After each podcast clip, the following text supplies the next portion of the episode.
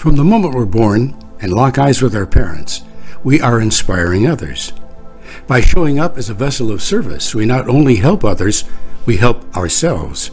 Welcome to SOS Stories of Service, hosted by Teresa Carpenter, Hear from ordinary people from all walks of life who have transformed their communities by performing extraordinary work. It's good to see you. Good to see you too. Well, hello, everybody, and welcome to the 63rd episode of Stories of Service Ordinary People Who Do Extraordinary Work. I'm the host of Stories of Service, Teresa Carpenter. And today, as I always do, I have another amazing guest, uh, Robin Phoenix Johnson. Robin, how are you doing today? I'm awesome. I'm great. It's Sunday awesome. at two o'clock. I'm with you, so it's great.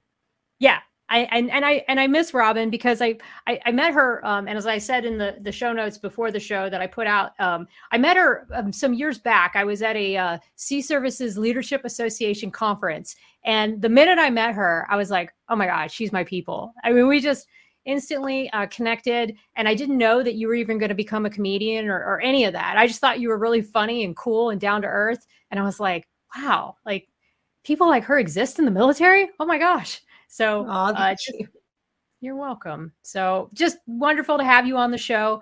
And uh, today we're going to be talking about basically what how you're showing what a post-military transition can be.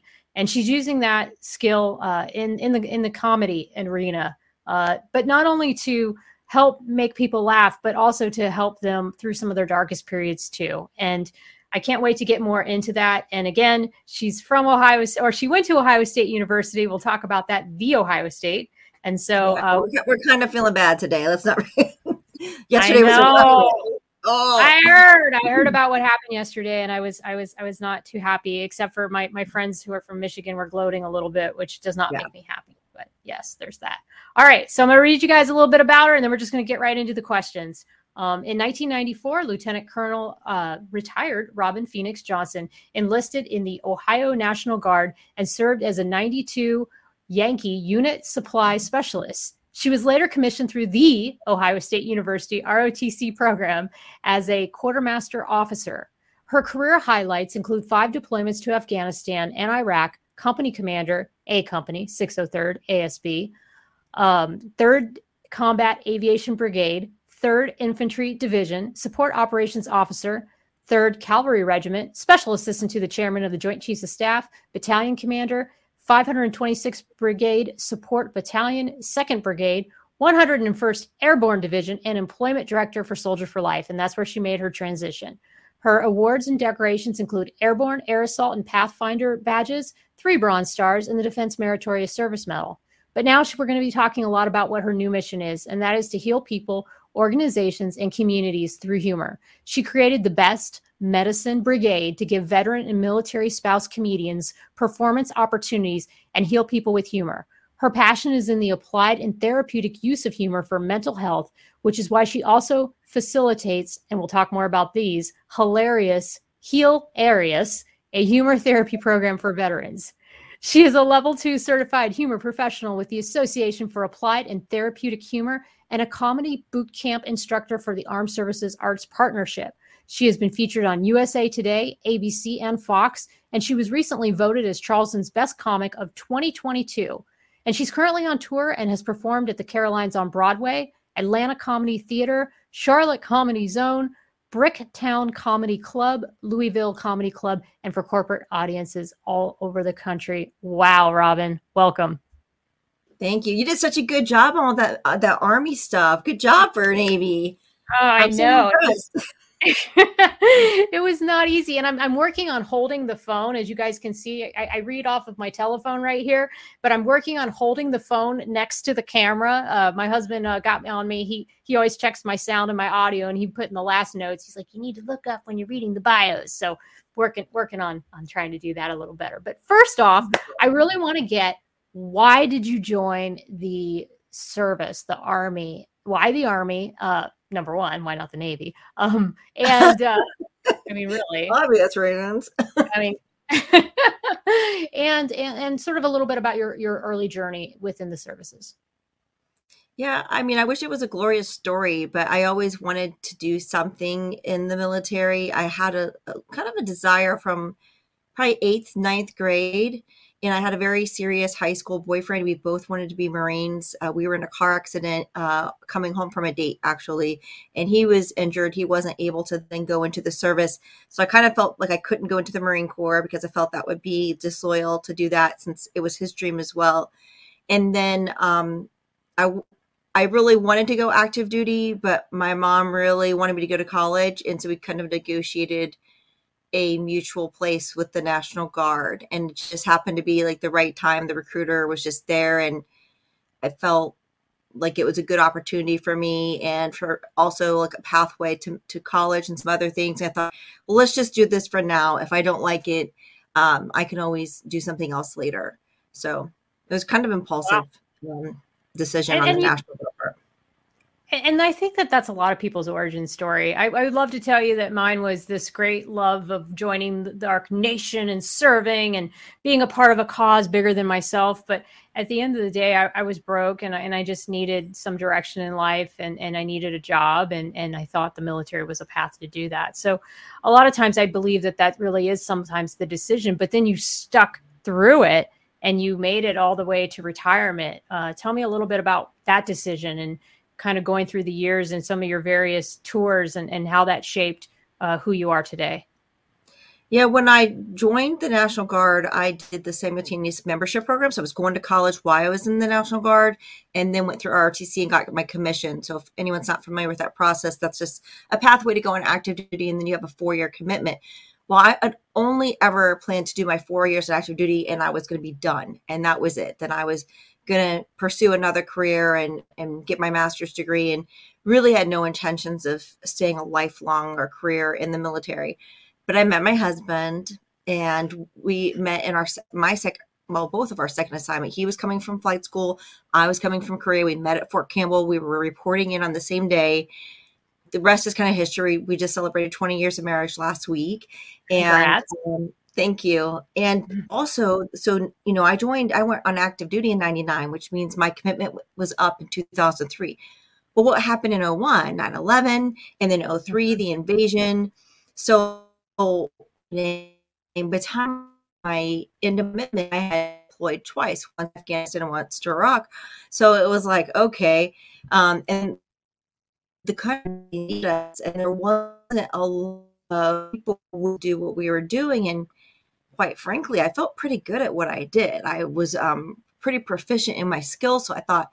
I can't leave now. We're at war. Like my country needs me, and also my and husband was. was uh, he's what an Apache pilot. Oh, me! Okay. I was, was a quartermaster. Yeah, I was logistics, and I had logistics. a specific um, background in aviation refueling and um, mm-hmm. was pretty knowledgeable in that. And so that was my um, love and my husband being aviation that kept us assigned uh, in close proximity to each other in most cases. And he had a five year commitment coming out of West Point. And so um, I knew that we as a couple weren't going to be done until 2004. Um, and that just seemed like a long time. So I just decided to stay in a little bit longer for him to finish. But then he wanted to, he loved flying Apaches. I mean, there's nothing in the world he loved more. And he wasn't going to give that up. He said he wanted to stay in as long as the Army would have him, as long as he continued flying. And I mean, who wouldn't want to do that? That's an awesome job. Um, so I just honestly kept staying in so we could stay together because I looked at the options for military spouses for careers. It didn't seem appealing to me at all. Mm-hmm. And also I love the army and I was, you know, enjoying my my time and and then before I knew I, I don't think I really wanted to get out until I was about 10 years in and uh, we were having our first child and I was like I want to get out but then you're like 10 years in and this is still when we had the 20 years you get retirement, not the blended retirement that we have now. I thought, man, I'm halfway there. If I just right. check it out 10 more years, I can retire. So I wish it was to say that, um, you know, I wanted to serve as long as possible. For me, it was very challenging balancing having the my two kids and my husband being deployed, me being deployed. It was just, it was a lot. And so I knew that I probably wasn't going to go past 20 years, much, much past 20 years. You're you're so brutally honest, Robin, and I really appreciate that. no, I appreciate every that. senior leader I ever worked for.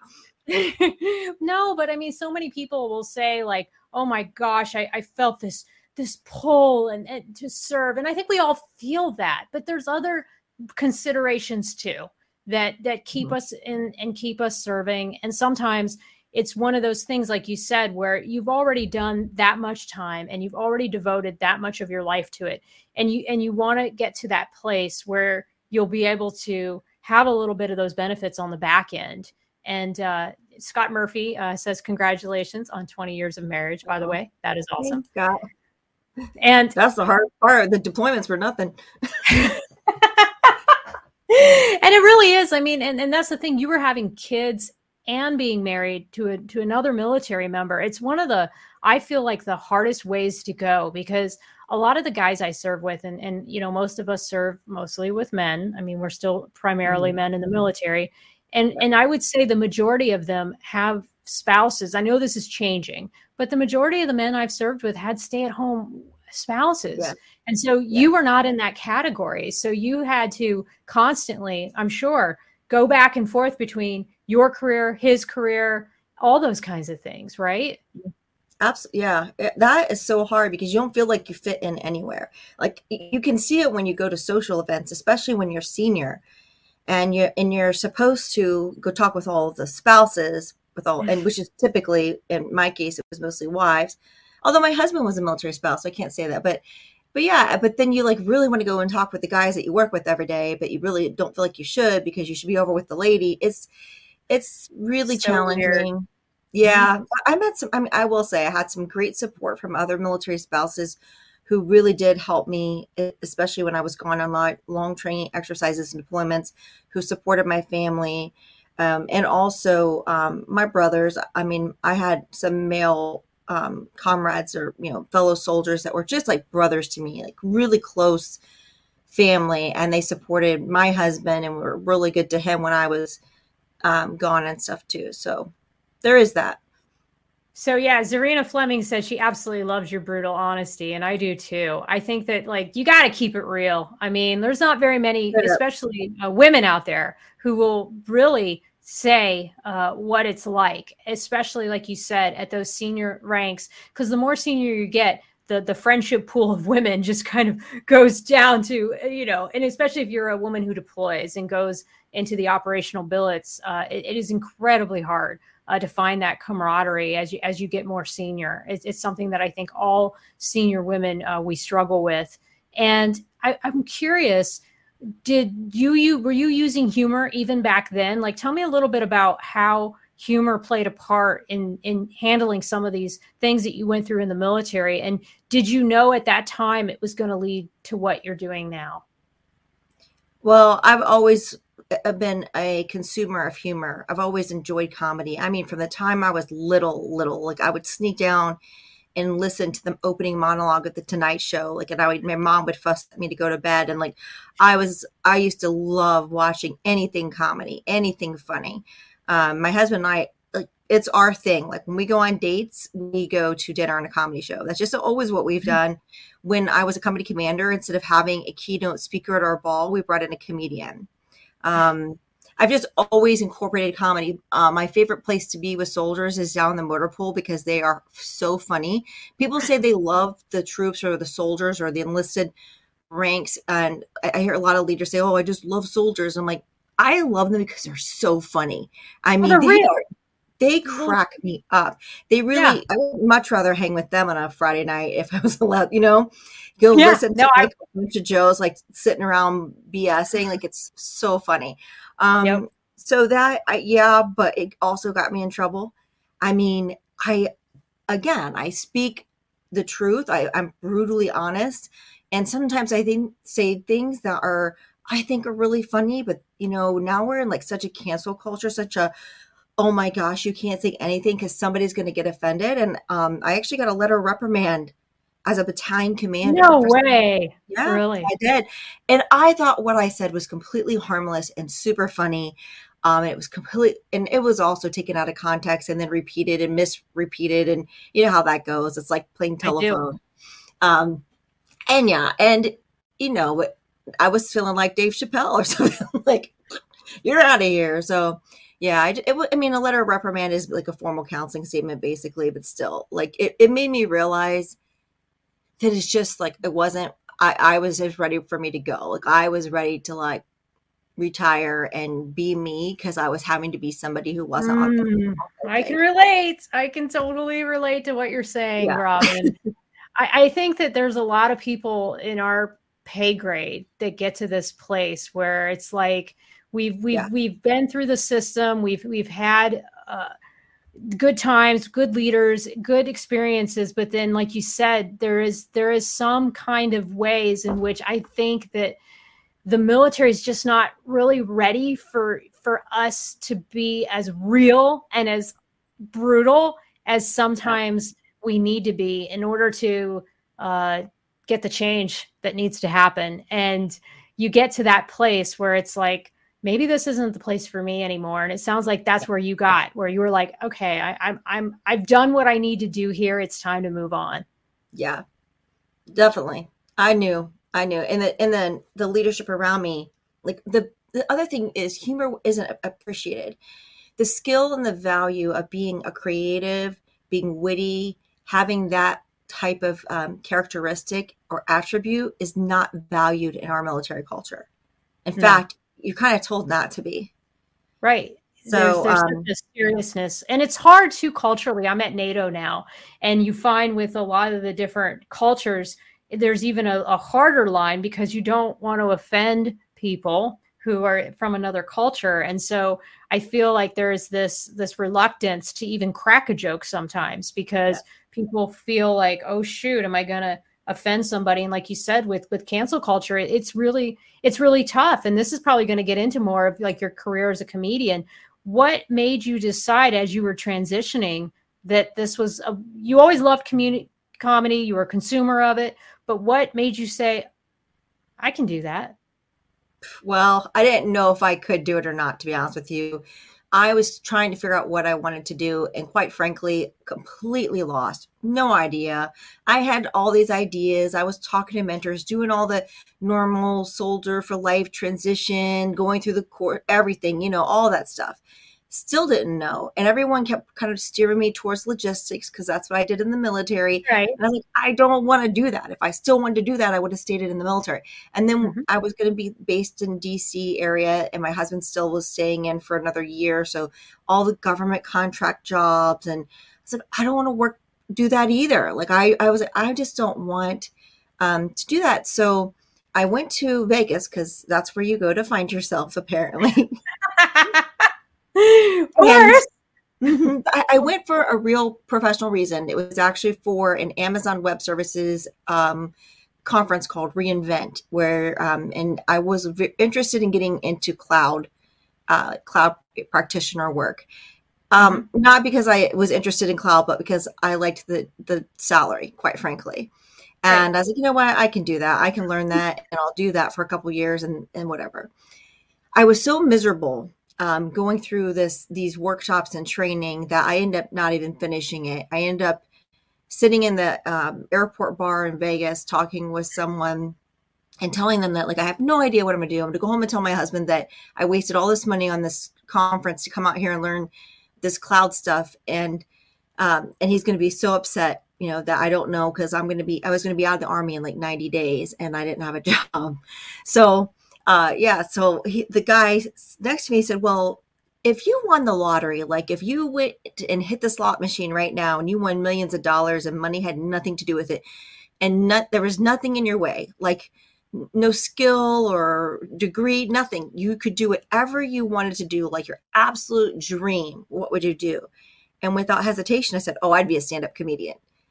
And he's like, What? Are you funny? Like, you know? And I was like, I, I don't know. But you know what? That's what he was. Then that's what you should do.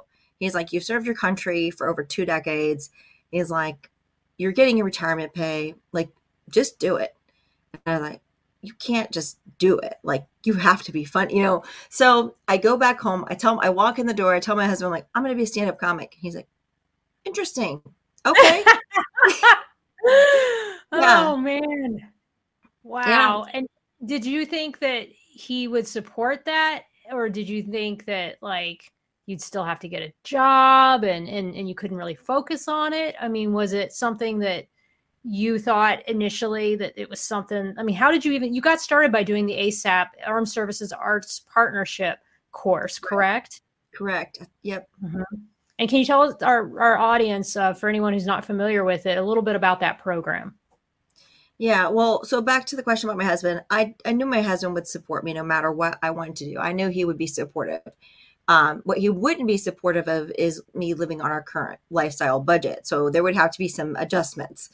And I wasn't real thrilled about that because we had grown accustomed to a certain lifestyle, you know, and um, so I knew that this would be something that I would have to really love to do to do that. Um, and then I did take the Armed Services Arts Partnership Comedy Bootcamp course, which is a free course for veterans or uh, military dependents, and they're pretty broad in who they accept. So, like if you had a parent that served, or uh, if you had a spouse that served, you should really look at it. Uh, and it's not just comedy; they offer storytelling, they offer other creative arts, and it's really great. It's no cost to the participant. Yeah, so I took that and I graduated. And by the time I graduated, that's when I knew that I could do. I felt I had enough skill to continue, and if I didn't make a living at it, I could at least make an impact and help other people. I love that. You're right. And it doesn't need to be necessarily something that you get paid for. I think that's sort of the bonus when you're doing a creative art, but it's not why you do it. I, I don't get anything for this podcast. I just love having these conversations. And, you know, it's not as though I would say no if someone were to be like, here's thousands of dollars, but at the same time, I would do it regardless. And so, I think that's maybe how you had to approach this was okay, I'm going to live off less than money than what I'm accustomed to. We're going to make some changes into the into the way we live, but in the return, we're going to do exactly what we want to do with our time. Was yes. that how you saw it? Wow. That's so inspirational. It really it's is. scary at first because you it's scary at first, but uh, it's so liberating. It's so freeing to get up and do what you really want to do. Right. So tell me about some of the steps because you really are. You're you are. I mean, Robin, you are living your dream.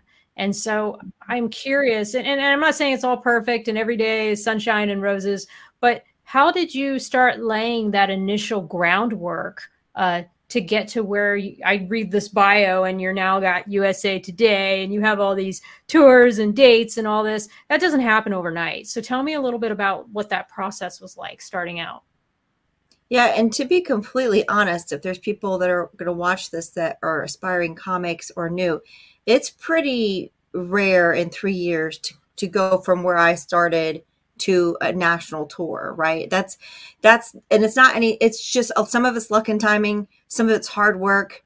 Um, so I don't want to set any misconceptions. It's a lot of writing. The first is well, I started during COVID, so I started December of 2019 is when I said, I'm going to be a comedian. Now we're in December of 2022. So it's not been a whole lot of time. Right. Yeah, it's not been a whole lot of time, but I write almost every day. I have journals and journals and books and I mean, I have one right here. I take I take a notebook with me everywhere. Um, so being a very disciplined writer is probably the first step. And then the amount of hours I've put into open mics just to practice. Open mics are like karaoke's for comedians. yeah. We go and practice, and sometimes you might only get three minutes based on whoever's running the open mic. And you might have to listen through three hours of other people going up there just to get your three minutes. So it's a lot of practice and work. I mean, there was when co after things opened back up, I was going like six nights a week to open mics. Have you ever bombed? Or oh, have yeah. you ever so tell me what that's like. Tell me. I mean, I'm sorry. I just I'm so curious about this career because I think it's something that uh, I, I'm I'm just insanely. I don't know if it's something I could do or not do, but I think it's something that very few people attempt, and a lot of people say they want to do it. And I'm curious at what that feels like. I've definitely given a speech that didn't resonate, so I know what mm-hmm. that's like, but I don't know what it's like trying to make people laugh and then they don't laugh. Yeah, well, you get a lot of practice at open mics because open mics are mostly other comedians and they're not paying attention to you 90% of the time, anyways, because they're worried about their material or their writing or distracted. So, like, you kind of get a little sense of what it's like. Um, I don't think I've ever bombed like really, really bad. Like I've never gotten booed off the stage, but like yeah. definitely like the audience wasn't vibing with me and it just didn't feel like my jokes were landing. Um, and then I sped up my pace a little bit because I got nervous because I didn't feel like they were getting a response. And then there was a couple places where I stepped on a laugh, like like they were laughing, and then I went to the next joke before they were done laughing. So I cut them off. So then they stopped laughing. There's a lot of art and science to the delivery of mm-hmm. jokes. Um, yeah, but you know what? I've also given a QTB with quarterly training brief to a commanding general that just stared at me like this. so, you know, I mean, it was like you, you there's like if you've ever worked in the Pentagon and it's sucked the soul out of you, like kind of feels like that, you know, or like you just have to brief a senior leader and they're just like this. Mm-hmm. Mm-hmm. Yes, I have. That has happened. Yes. You're like, oh, well, oh well, like I didn't get fired right. today, so. And, and, that's the only way you're going to learn how to get better. Is that yeah. you, you know, it's just like anything else. You're not going to be perfect at it the first few times you go up there, and, and you probably might get maybe one or two laughs, and maybe that's it, and that's going to be the way it goes right? Comedy is subjective, Teresa. Like it's subject subjective. So like if you have a hundred people in the audience, there's a good chance that 30 of people of that 100 are not going to think you're funny or not going to like certain jokes other people will like you know if i'm if there's a group of single people in the audience and i'm telling jokes about my kids and they don't have kids like it might not resonate with them. Right right. So, absolutely. Wow. So what were some of the points in the career where you started to have those launch points? Like what what did you can you pinpoint some of the places? Because like you said it's very rare for someone in in just a short period of time now to have a national tour. So what was some of the the points in your comedy career where you sort of pivoted and you launched into and you could tell like oh shoot this is this is growing. What were some of those points? Well one would be winning the best of charleston um, voted in the city paper but and i certainly did not expect that. It was a huge surprise. So that was um, a, a, pretty significant moment. And then after that, it, it did, doesn't mean I'm really the best in Charleston, right? There, it's it's all voting and whatever, sure. but it means that there's a large bit of this city that believes in the work I'm doing, has you know thought that I was good enough to vote for. Um, but that gives you credibility, which then gives you more access to bookers and more justification to get time on bigger stages. And so that was it. Um, getting to work with Bang uh, Productions, um, they are producing the tour that I'm uh, working on now. So that was all really. I think I would lend that to the Charleston, the best of Charleston. I don't think if I had won that, that I would have even been considered for that. And then just my work with the VA hospital so I work with inpatient mental health patients and outpatient. But what that has done is given me practice. So every time I go in there and I work with them, I'm working new material, and they are the toughest audience on the planet. Like if you ever, if you can imagine going into what is feels like a jail and doing new comedy that you're working on for people with depression who are mm-hmm. not there on by their own accord. Many are bipolar, schizophrenic, manic, like, and you perform for them, and you can get out of there with a couple laughs. Like that will make you. It's it's like running in high altitude. It conditions you so much better than, you know, regular altitude training. So that really, I think, propelled me a little bit further and faster how has comedy helped you in your own personal mental health journey? Well, that's why I started it. I mean, I I really I think I my main thing was I was focused on me, like getting myself right cuz that was when I was transitioning out, I was not in the best mental health place. So that's it's helped me just see the world in a different perspective or lens. You, it's hard to be depressed when you're smiling and laughing. You know, you can't be frustrated and angry. And then also, um, I think of everything as material. So, like a couple weeks ago, I tore my hamstring, uh, which unfortunately I have to have surgery on this week. But like I could have been really upset about that and it's painful and I'm frustrated because it's going to like ruin my like ruin my holidays. But you know, you just make jokes out of it. And so every time and this is what I teach the patients that I work with at the VA is you take the subject and you say what's hard about that? What's frustrating? What's scary? And then you take and make a joke about it and you turn it into something that will make you laugh or see it in a more positive light. And that's the power that humor gives you. That's brilliant. And that's and it's really hard to do when you're in that muck of the muck.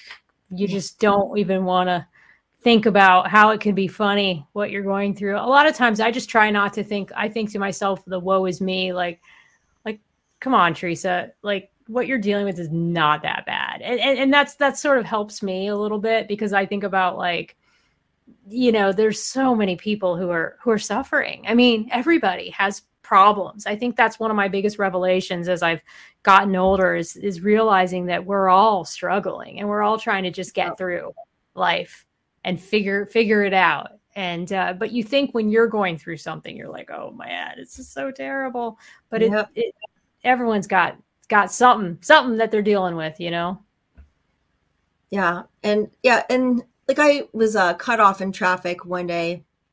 This is early on in my comedy pursuit, it was on 395, as you know, like leaving the DC area, and um, it was just like this, like um, like car it was a smart car, and they just cut me off. There was like very little merge, no merge way, and they just like almost like hit the edge of my car, and I was like, oh my gosh, I'm so mad. I like honk the horn. And then I thought, oh, that's kind of funny, actually. It's a smart car and the girl's drinking a smart water and she's on her smartphone, but she drives like she's stupid. Like that is hilarious. it was really hilarious. But to me, it helped me take that anger and frustration and just go, okay, that was kind of funny. Like we can get through this. I only have one hour till you get another mile. Yeah, exactly. And it's just sometimes those little those little thoughts that you can do. I mean, it's almost like you're sort of healing yourself through through this mental uh, exercise of finding of finding something that's funny about it or finding that that part of the story that that will that will make somebody smile or, or make someone else laugh when you tell the story how did you get better at your storytelling what was some of the techniques that you used uh, to work on that well, there's a book called New The New Comedy Bible by Judy Carter, which gives you a lot of the structure of a joke and some techniques and ways to perfect your uh, that. Uh, that's one. Two is I have a coach. Um, hmm. I, have, I, have, a coach, a professional coach who's been doing comedy for 30 years. Um, she and I meet uh, almost weekly uh, to to go over my material and my delivery. She watches all my videos of my performances and, and gives me feedback. Three is just getting out there and doing it. It's just like anything else. You got to put the reps in and you start to learn. I video and film every, oh, I wouldn't say every, I'd say 90% of my performances I film. And it's just like, you know, the football teams do or athletics, mm-hmm. they watch the tape the next week and they go back and they look and they make adjustments. You go, oh, you know, like I was playing with the mic cord or people were laughing and I started the new joke too soon or I chased that laugh, or I should have cut off there. I should have stopped, or I didn't finish that joke as strong as I wanted to, or it could have been more um, exaggeration on the certain word. So it's constantly perfecting. I mean, you'll hear about the pros. I mean, it's not uncommon for people like Dave Chappelle, they'll go eight, nine hours uh, into a comedy club as they're preparing for a special and just work their material. Wow, will they? So they will, th- th- yeah. Because I, I, haven't heard about that. I've heard that even like Joe Rogan, he'll still go into the comedy clubs mm-hmm. and he'll do stand up and and just yeah, get get all his material in a in a session before he'll go on like a world tour or, or whatever. And, yeah. and and and what you're saying is no different than any other craft when you think about it. It doesn't matter if it's podcasting or if it's comedy or if it's yeah. painting and nothing everything that you do it just takes that hard work the repetition reps and sets as they say in the military uh, you just have to keep doing it over and over again and then be open to that feedback and i like the fact that you said you have a coach a lot of people think that they can do this stuff alone and i, I don't think it's possible to have a craft and then not work with someone one-on-one who can who can guide you do you would, would you agree with that not if you want to be a professional. If you're just an amateur and you're content doing it for yourself and for fun, great. If you want to be a professional and you want to get paid to do this, then you absolutely need a coach. I, I don't. I don't think. I think every major performer or comedian probably has had a writer, a coach, somebody at some point doing something to help them hone and and um, perfect their act or performance. So where do you see everything going now at this point? Like how are things with with like the family and and like this whole nother direction? Because I believe your husband, he also retired at the same that's what I thought. Like you guys are both yes. retired now. Really? And so it's, is is he gonna are you intending to stay in South Carolina? Are you guys or what's what's the plan at this point? Yeah, we're staying at Isle of Palms. It's a little island off the barrier of um, barrier island of Charleston, South Carolina. He, this is where he's from got a lot of family in the nearby area. This is definitely home for us for forever.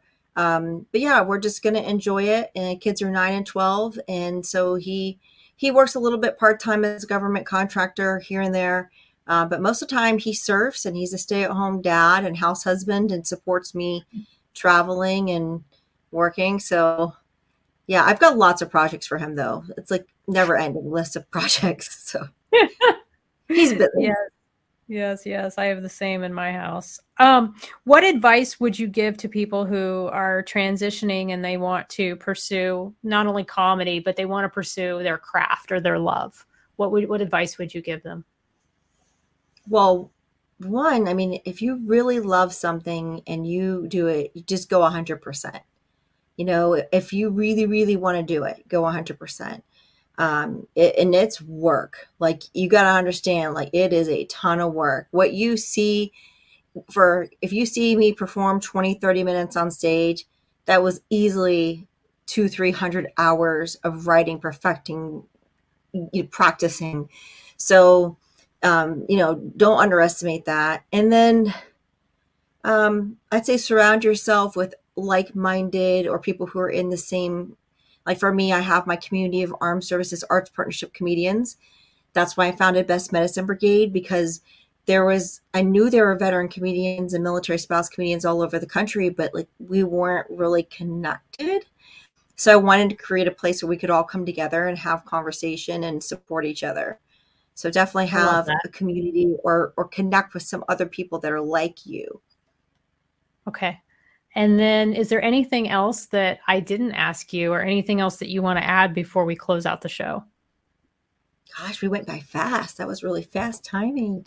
Um, fast. I'm saying. If there's anything else that that, yeah. I, that you'd like to talk about, or that I didn't touch upon.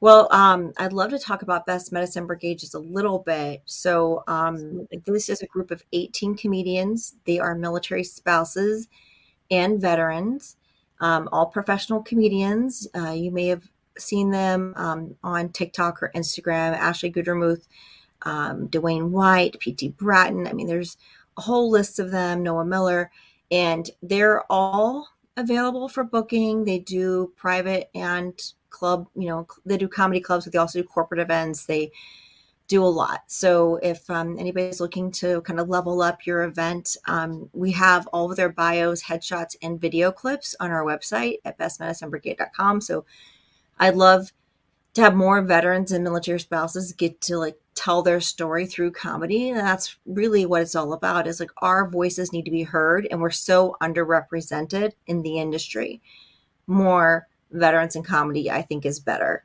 so that would be the one thing. And we are going to be going on tour next year in 2023. So I'm really excited to. This is I haven't even announced it. I'm announcing it first time. Oh, I get to be the first time on my podcast. Oh, I'm excited. Yeah. yeah. So we are. So be um, stay. You know, they can subscribe to our newsletter on our website or just follow us on um, social media, and we'll be announcing the cities and the dates um, right after the new year. And the cool part about this tour is we are also going to be growing the brigade. We are looking for the funniest veterans and military spouses in America or in, really in the world, but from the US military. Um, and so we're going to be doing some auditions and kind of like an American Idol type thing, but only comedy and looking for the funniest Um, so can, you have to be either currently serving a veteran or a military spouse or former military spouse. So yeah, that's all part of it. So it's going to be a really exciting thing. I think it'll be a lot of fun.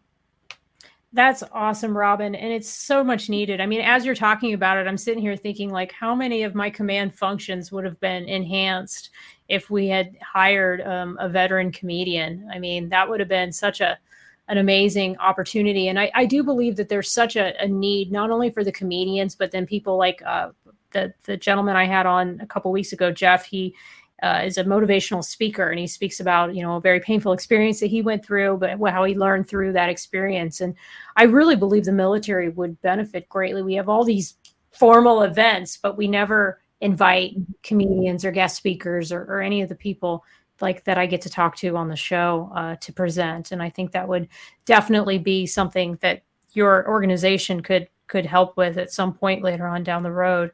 Um, I think as I close this out, I guess um, my last question would just be what uh, where where where would you want to see yourself, you know, 10, 15 years from now? Yeah. Um, well, I want to also add. So we're actually doing more and more of those. I'm actually doing a military ball in two weeks. Oh, I'll you are. Yeah. Yeah, we do a lot. You know, it's weird. It varies. Like there's some installations that are like, yeah, let's do it. And then there's some that are like, no, we might offend somebody. Um, mm-hmm. I'm like, well, tell us the content restrictions. We're professionals. Right. Like this is what we do. Um, so we we can abide by those. I have completely clean, like church clean comedians, and then I have uh, not so clean. So anyway, right. we, we actually are doing quite a few. I probably have like I've probably done over a hundred military events, um, both virtual and in person. And it's it's it's interesting to see like which commands are open to it and which aren't. Um, mm-hmm. But again, we, that's like what we talked about earlier. Is it's just like the cancel culture, like the oh, right. I don't want to get fired if somebody says something that offends somebody. Um, all right, 15 years from now, I'm I'm writing a book called Hilarious so that would be published. And I'd really like uh, for this humor therapy program, the one that I'm working on with the VA as a pilot program here in Charleston, South Carolina, to be scaled. I think mm-hmm. the humor therapy yeah. has a real place. I think uh, the VA is moving, um, has moved to a whole health wellness, you know, approach. And I think that there is a place for humor therapy. I mean, they do yoga, they do Tai Chi, you know they do other modalities and things. So i don't that 15 years from now i think that there should be a lot more va facilities or even private um, practice hospitals um, that would do uh, humor therapy. Because even if you're not a veteran if you are terminally ill or have a long-term illness i really think humor can help reduce your pain reduce your stress and anxiety and really help get through through the treatment for that so yeah, that's why I would say 15 years. That's my goal. That's amazing. I, I'm so happy for you. And uh, it's just nice to, to meet somebody like yourself who's, who's truly blazing a trail. Like there isn't anybody I know of out there who's ever done what you've done. And I'm so fortunate that you've decided to spend an hour with me to, to talk about this stuff because it's so so important. And we need more people in the comedy space that are from the military and who can go out and educate the American people in a in, in that way and, and give that kind of delivery. Uh, there isn't there isn't that many people out there doing it. Just like we need more veterans in film and television, we need more yes. veterans in comedy. And we do. Do you see? Do you have how many female veteran comedians do you know? You're the only one. There's you are the, even in male comedians. Mm-hmm. And male comedians, I know Rob Riggle, who's really an actor. I mean, I think he considers himself an actor more than a comedian. I know Drew Carey was a veteran, but like really underrepresented. And right. even w- w- w- women veterans in film and television. You just like, yeah, you none. don't you don't see it. I mean, there is another um, there's a there's another organization that, and I just don't remember his name, but you know, the he was a former Marine, tall, skinny guy. He's an actor. Um, God, he's like one of the best too. He's like one of the great. No, no, I, I know his name. He was in. He's like a quirky guy. He always plays kind of these quirky characters. Anyway, it'll come mm-hmm. to me when I'm off the show, and it won't matter anymore. But he has his own organization as well. It's kind of like an ASAP uh, organization, and uh, we've worked with them in my public affairs hat a couple times. And mm-hmm. uh, but other than him, and uh, there is actually a, a colonel, a Marine Corps, who he's he's doing. He just retired, and he's doing um, a little bit of this in in television and film. But really, like you said, Robin, it's it's it's the far and the few in between. It, it isn't it isn't very mm-hmm. many, and uh, there needs to be more of them out there because this stuff is so important, and more people need to understand what you guys bring to the table and how you can help people heal. It's it's it's it's so it's so hard. I just can't even over underemphasize overemphasize how important it is. Um, is there? I'm any- glad you brought I'm glad you brought that up because um, I wanted to kind of talk about this and we didn't get a chance to. So I'll, i guess I'll bring it to you. Like, do you have anything else you would talk about? Um, it is, I never imagined being in front of the camera as much as I am. And, um, and you have to be out there on social media. So I'm on Instagram a lot and like doing reels. And by the way, it's Robin Phoenix Johnson, but uh, it actually drain, it's draining it is draining and at 46 years old like i don't want to be in front of the camera anymore. Like i'd much rather would promote like some of the other younger comedians. Like i have a whole bunch mm-hmm. i'm like y'all look better on camera. Like i need a whole lot of botox and fillers. Like it's a lot right here okay? So and i'm very you know and i'm self-conscious. Like i've never had great skin. Like i have a lot of critiques about myself. I just i'm i'm one of those people who doesn't like to be but you have to be. So that's the problem is like you don't want to be but you have to be.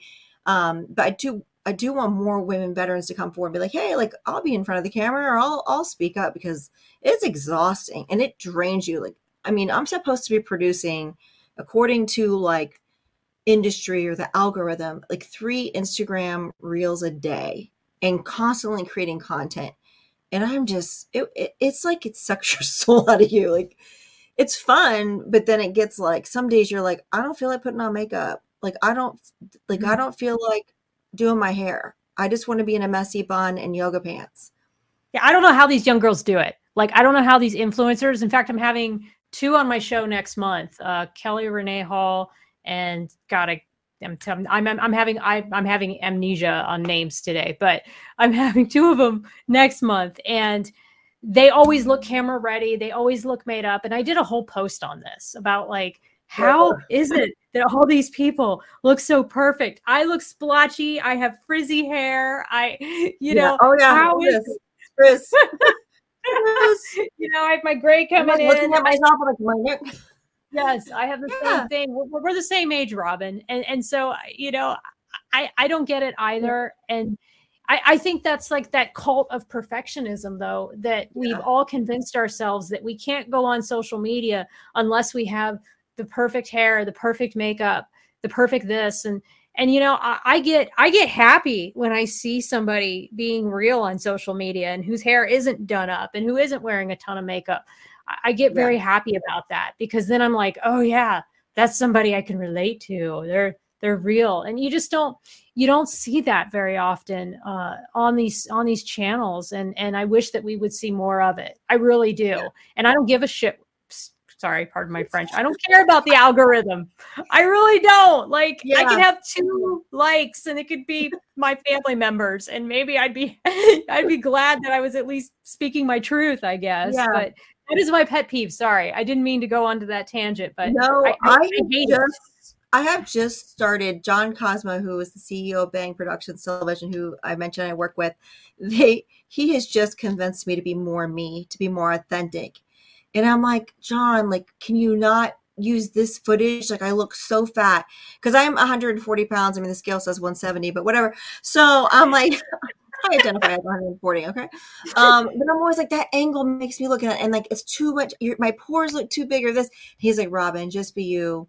He's like, people don't care. Like, they will appreciate it more if you're just authentic. And that's what makes you so great. Like, you're authentic. You're the real deal. Like, you just say it like it is they would rather see that than like oversized lips and perfect, you know, filtered skin because everyone knows it's filtered. It's not even like real.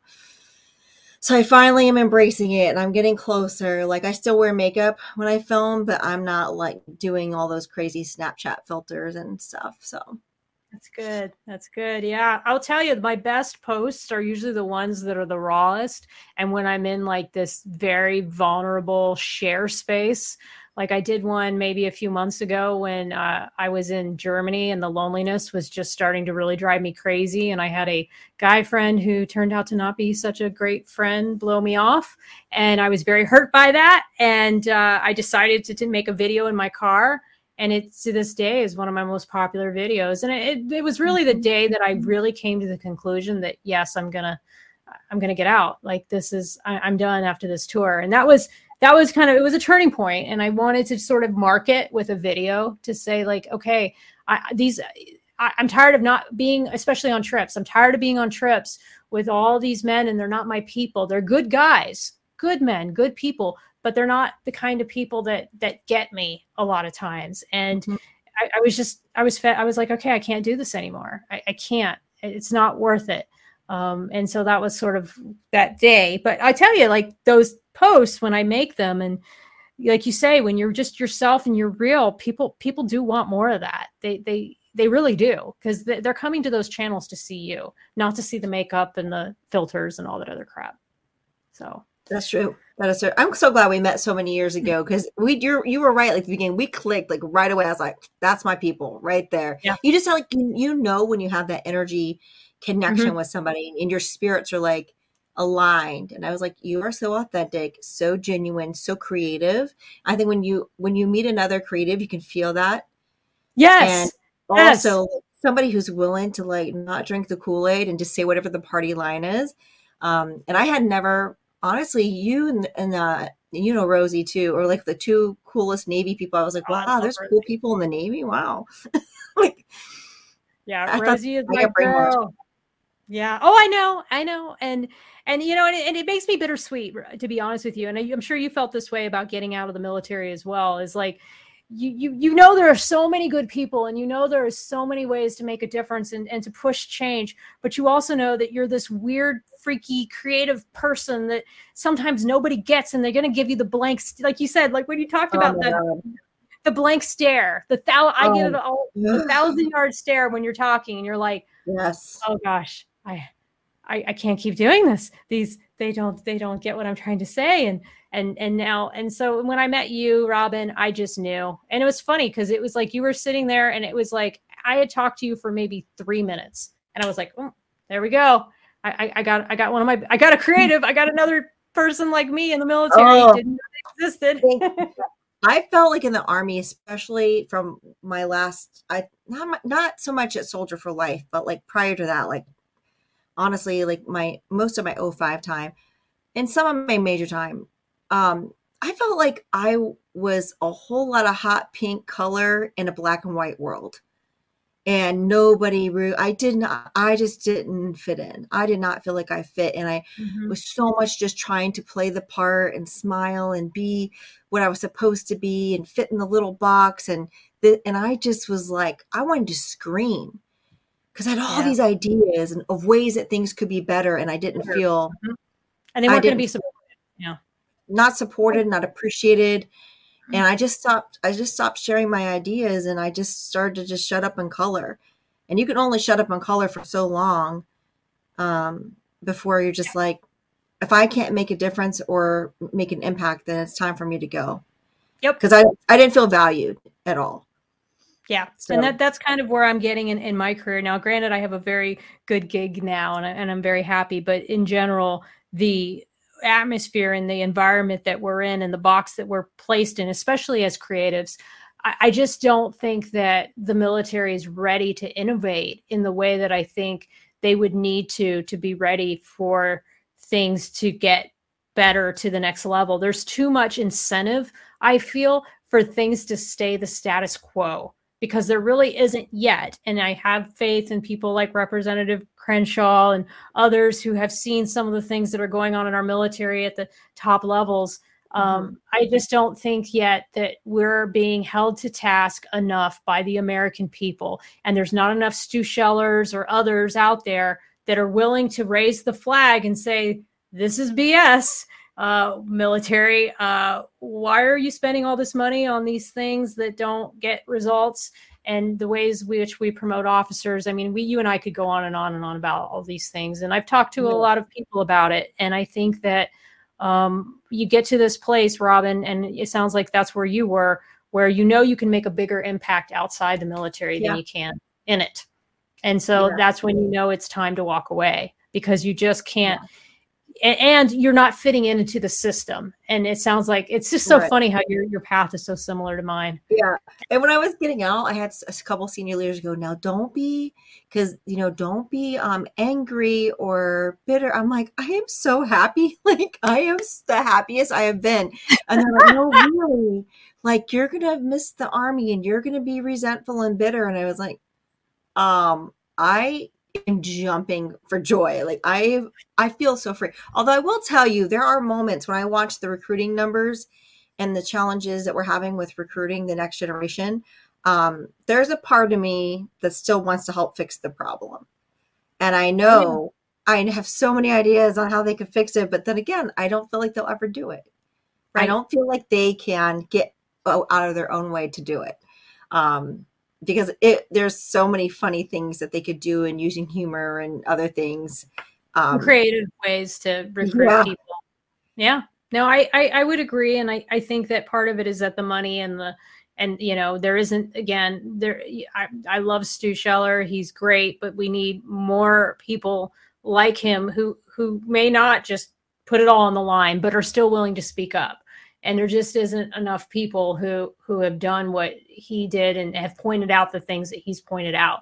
He can't be the lone wolf who, who's doing this. And i know like i said i believe in representative dan crenshaw. He sees a lot the, i listen to his podcast and he sees a lot of the same things. He just had the pineapple express guy on there who had helped get a lot of the people out of afghanistan. So there are some people who are raising the flag and, and, and holding the military accountable. And I think that's really what needs to happen in order for the military to make fundamental changes in the way we do business is that uh, the, people need to look at some of the things that we've been doing for as long as we've been doing it and say, okay, we need to do things differently. And it's okay for even people like myself in uniform, on active duty, to say things. It is okay. We have freedom of speech. And, uh, unfortunately people have been scared into silence and they won't speak up and speak out. And i think that also is unfortunate because that's what we we're founded on. We're founded on freedom of speech. And if more people in uniform would just simply speak up and like you said be willing to go on camera uh, and and forego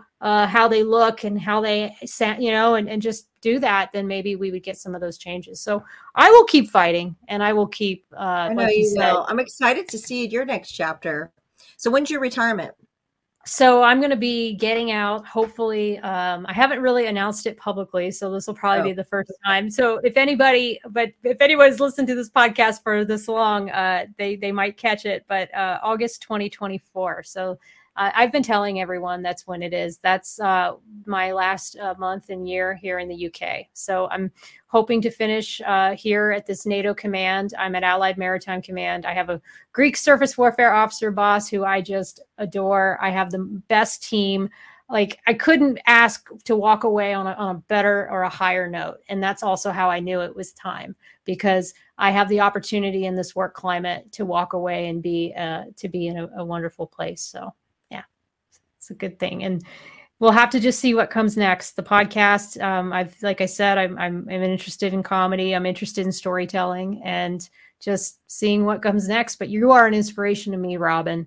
Um, I, I see what you've done, and I'm like, wow, she's she's got that blueprint, and you've done the work too. It isn't just you know you said you were going to do it, and you do it, and that's it. You you did the work, and uh, that that shows. So I, I really admire mm-hmm. you, and I think that I'm I'm so honored, like I said, to bring your story to everyone.